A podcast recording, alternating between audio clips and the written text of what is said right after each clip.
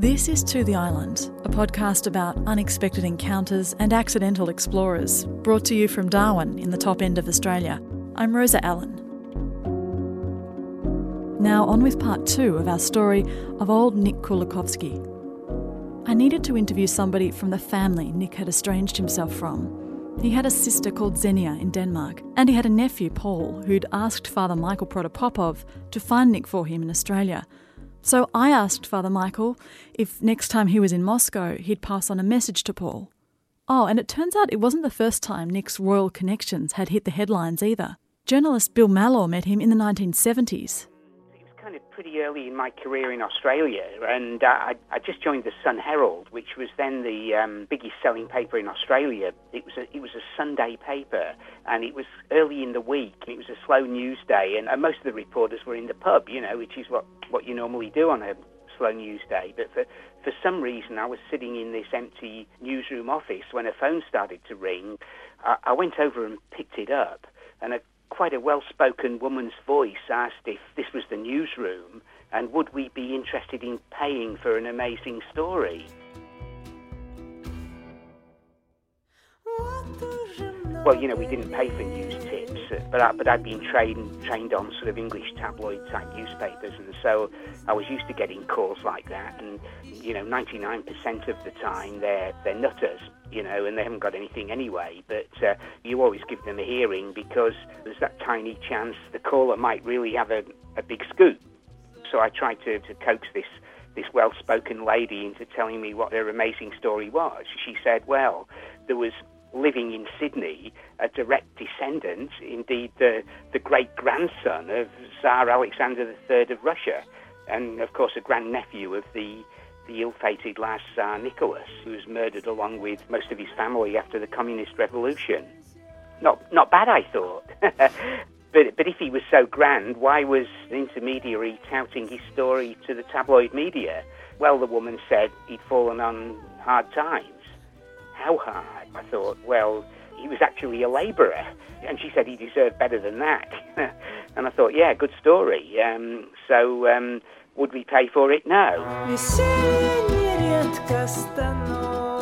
This woman said to me, why would he talk to you for nothing? And I said, well, you know, you never know. If we wrote about him, maybe somebody might offer him a better job or something. And so she said she'd go off and talk to him and let me know. She gave me an address to go to in Dee Why, which is a kind of northern beachside suburb of Sydney. But the, the address where where he was living was definitely not your typical beachside apartment. It was, you know, several streets back from the beach, no view, tiny, rented, not well decorated. And he answered the door and he was wearing a Hawaiian shirt, shorts, thongs. When I sat down to talk, he, he cracked open a can of beer he got one of those droopy moustaches that you know we all wore back in those days, and long sideburns, typical of the time, kind of like Dennis Lillee, you know, when he bowled for Australia. He was quietly spoken and polite. He also had with him in his apartment, he had his longtime girlfriend, whose name was Lindy Lou, and she told me she was a Tahitian dancer. So I asked Kulikovsky what his what his labouring job was, and he said he was digging ditches for the Sydney Water Board. I said, Do your workmates got any idea that they're hobnobbing with royalty? And, and he said, Nope, they just call me Nick the jackhammer operator.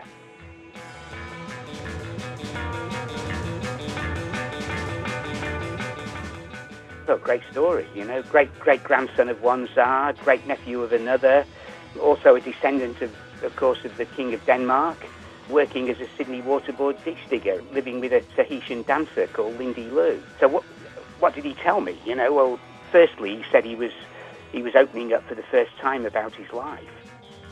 He talked me through the family tree from 1866, when Tsar Alexander III married Princess Dagmar, daughter of King Christian IX of Denmark. We drove out to another northern, northern suburb in an office car, and I, I told the driver to be discreet because we didn't have permission from the water board, but the, the driver and the photographer were as indiscreet as you could possibly get. The driver had pulled up right in front of the trench where Nick was working, and the photographer immediately jumped out and started firing off pictures like crazy. And the rest of the work gang were totally amazed. That Nick, under his safety helmet and his dark glasses, just carried on drilling away.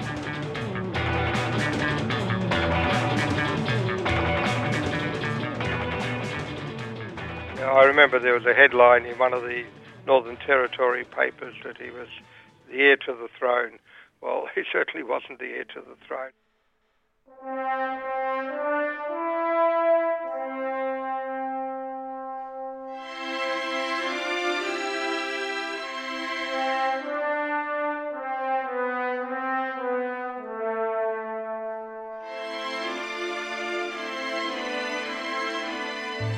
Not the case that other dynasties that have lost their thrones have the same swirling around them uh, nuttiness that one sometimes sees with the Romanovs. My name is Russell Martin, and I'm professor of history at Westminster College in New Wilmington, Pennsylvania, USA.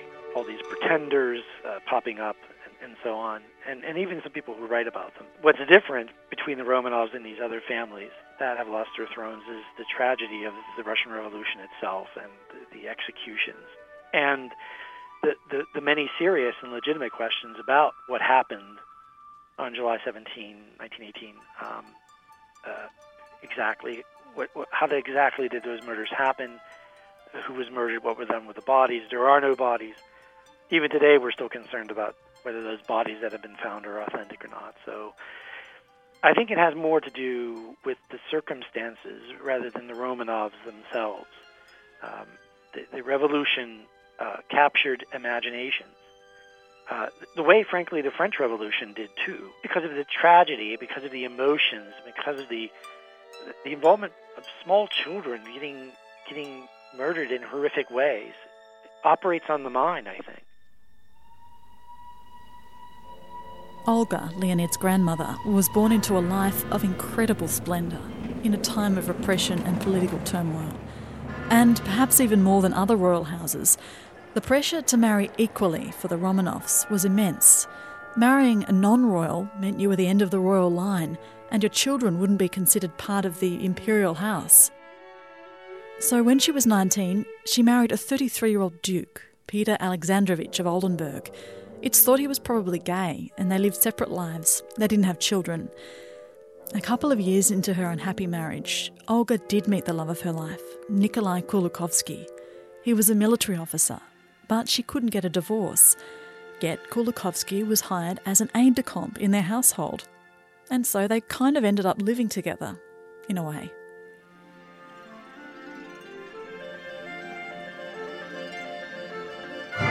Since Catherine the Great, there have been detailed laws about who could be in line to the throne and who can't. When you sit down to write a law of succession, you do have to sort of pick who's in and who's out.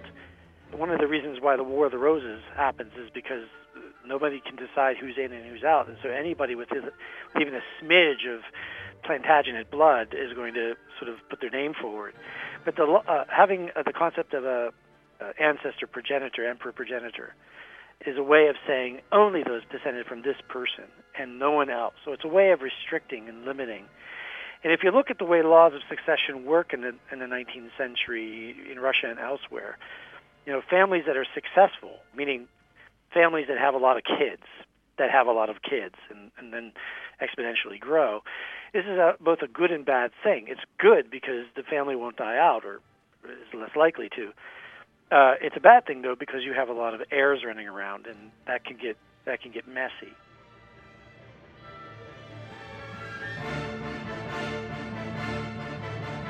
Olga and Nikolai Kulikovsky waited 13 years until they were permitted to marry. In between, there was a failed revolution, the First World War broke out, and then the 1917 October Revolution. The Bolsheviks seized power, and the imperial family and the Tsarist regime was brought to an end forever. Olga and Kulikovsky fled to Denmark.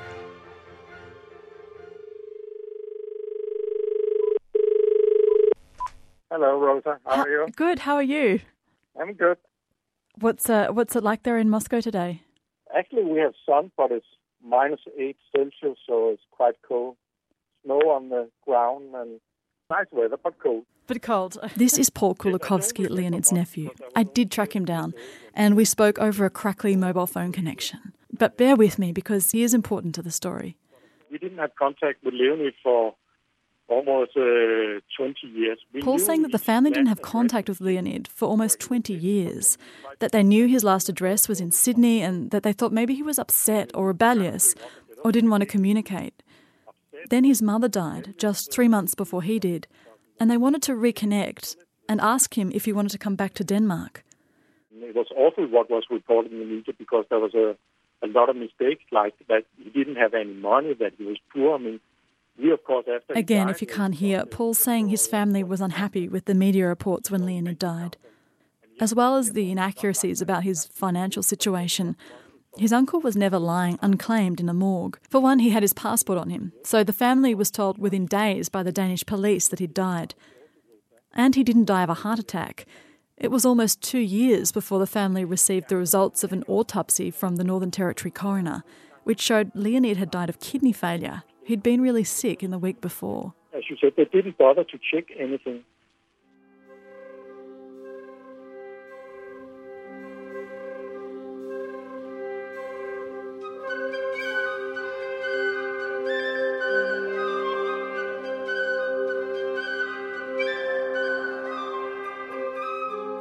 When Leonid's great uncle Tsar Nicholas and his wife and five children were murdered in 1918, the Bolshevik government didn't immediately confirm it, and many exiled family members didn't want to believe it. And this is where the nuttiness, as historian Russell Martin says, begins to swirl, famously with the Anastasia imposters, one of whom actually met with Olga in 1925. Meanwhile, for some of the real family members living in exile, the laws of succession had to continue. By 1924, Grand Duke Kirill declared himself emperor.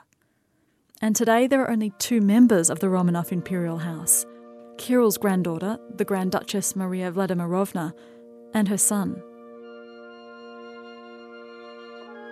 Paul Kulikovsky and members of the Romanov Family Association dispute the Grand Duchess's claim, but Russell Martin believes otherwise, and I should mention he's an advisor to this imperial house your question earlier about why bother after the revolution, I mean, that's a really good question. And their answer to that was, yeah, we probably shouldn't bother with that. But there was a branch of the family that did bother with that, that thought that its um, identity, its, its, its, its own sense of honor required them to observe these laws. And I can tell you that that's not been easy. Um, to marry equally, to find someone legally eligible to marry, to live your personal life in a way that you know you're under a looking glass. Uh, they married so that they could continue the line. That that was really a consideration. Maria certainly picked her husband, Prince Franz Wilhelm of uh, of Prussia, of Hohenzollern Prince, uh, with the view to the requirements, uh, with a view to the requirements of the law Absolutely. I, I don't think, and I don't know this personally, but I, I feel pretty confident in saying I don't think she looked beyond the pool of legally eligible candidates for herself when she married. It turns out old Nick's nephew Paul is one of the more visible Romanov descendants today. He's the first to actually move back to Russia, and he takes pride in the imperial family's historical legacy and its treasures. At the same time, I'm starting to get an understanding of why somebody might not embrace all of it. Bill Mallor, the journalist, had this impression when he interviewed Leonid. He'd not bothered to claim the title of Duke, and he said, Why should I claim a title when it's worth nothing? He said, I'm a labourer. If I put on airs, I would be put down in no uncertain terms. Nor, he said, had he in the past used his family lineage to get a better job. He said he'd had the opportunity to use his name, but until now, I've always been against it. I wrote that he looked like a typical Aussie, contented with his lot. He said that as a labourer he could have a lot of freedom and, and didn't have to use his brains too much. But perhaps contented wasn't the right word, you know, when I used it. Accepting might have been a better word because, because later in the interview he sort of said to me, Of course I don't like it. You know, I don't like being a labourer, but I've, I've no choice. You have to laugh about it or you would go crazy.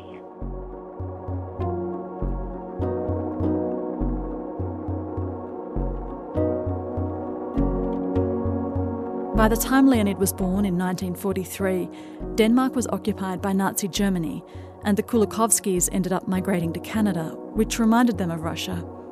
As they were ensconced in the Russian emigre community, their son Guri and his wife separated, and as a young man, Leonid returned to Denmark to live with his mother. There was always a lot of fighting inside the, the immigrant community, a lot of conflicts going on, and that repeated. I mean, it was going on in Denmark. Paul's saying that the fighting within the Russian emigres was repeated in Canada, and Nick didn't feel at home in his adopted countries. He didn't learn Russian, he didn't belong in the Danish community, he didn't really belong in the Russian community. He wanted to start again on his own terms. And there, apparently, he chose uh, Australia as a, as a place to go to.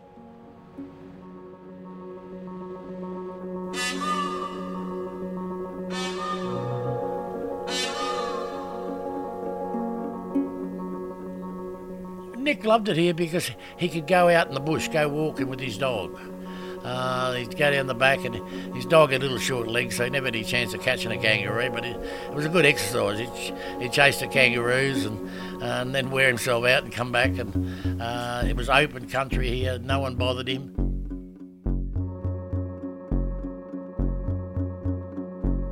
I asked Paul Kulikovsky what family traits he could see in Leonid.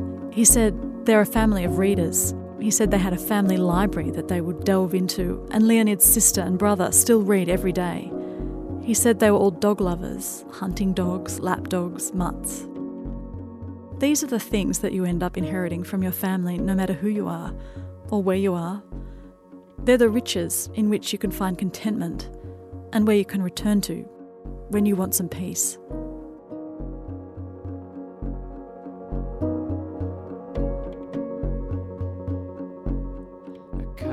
This episode of To the Island was produced by myself, Rosa Ellen, with theme music by Nick Huggins from Little Lake Records. My website is totheisland.com.au. And there's also some photos of Nick and the town of Katherine there as well, including from Nick's days wearing stubbies and a hard hat, digging ditches for the Sydney Water Board. Thanks very much to Zulya Kamalova for her music as well. A version of this story was played on Radio National's The History Listen program in February 2018. You can subscribe to this podcast on iTunes or wherever you get podcasts. Just search for To the Island. See you then.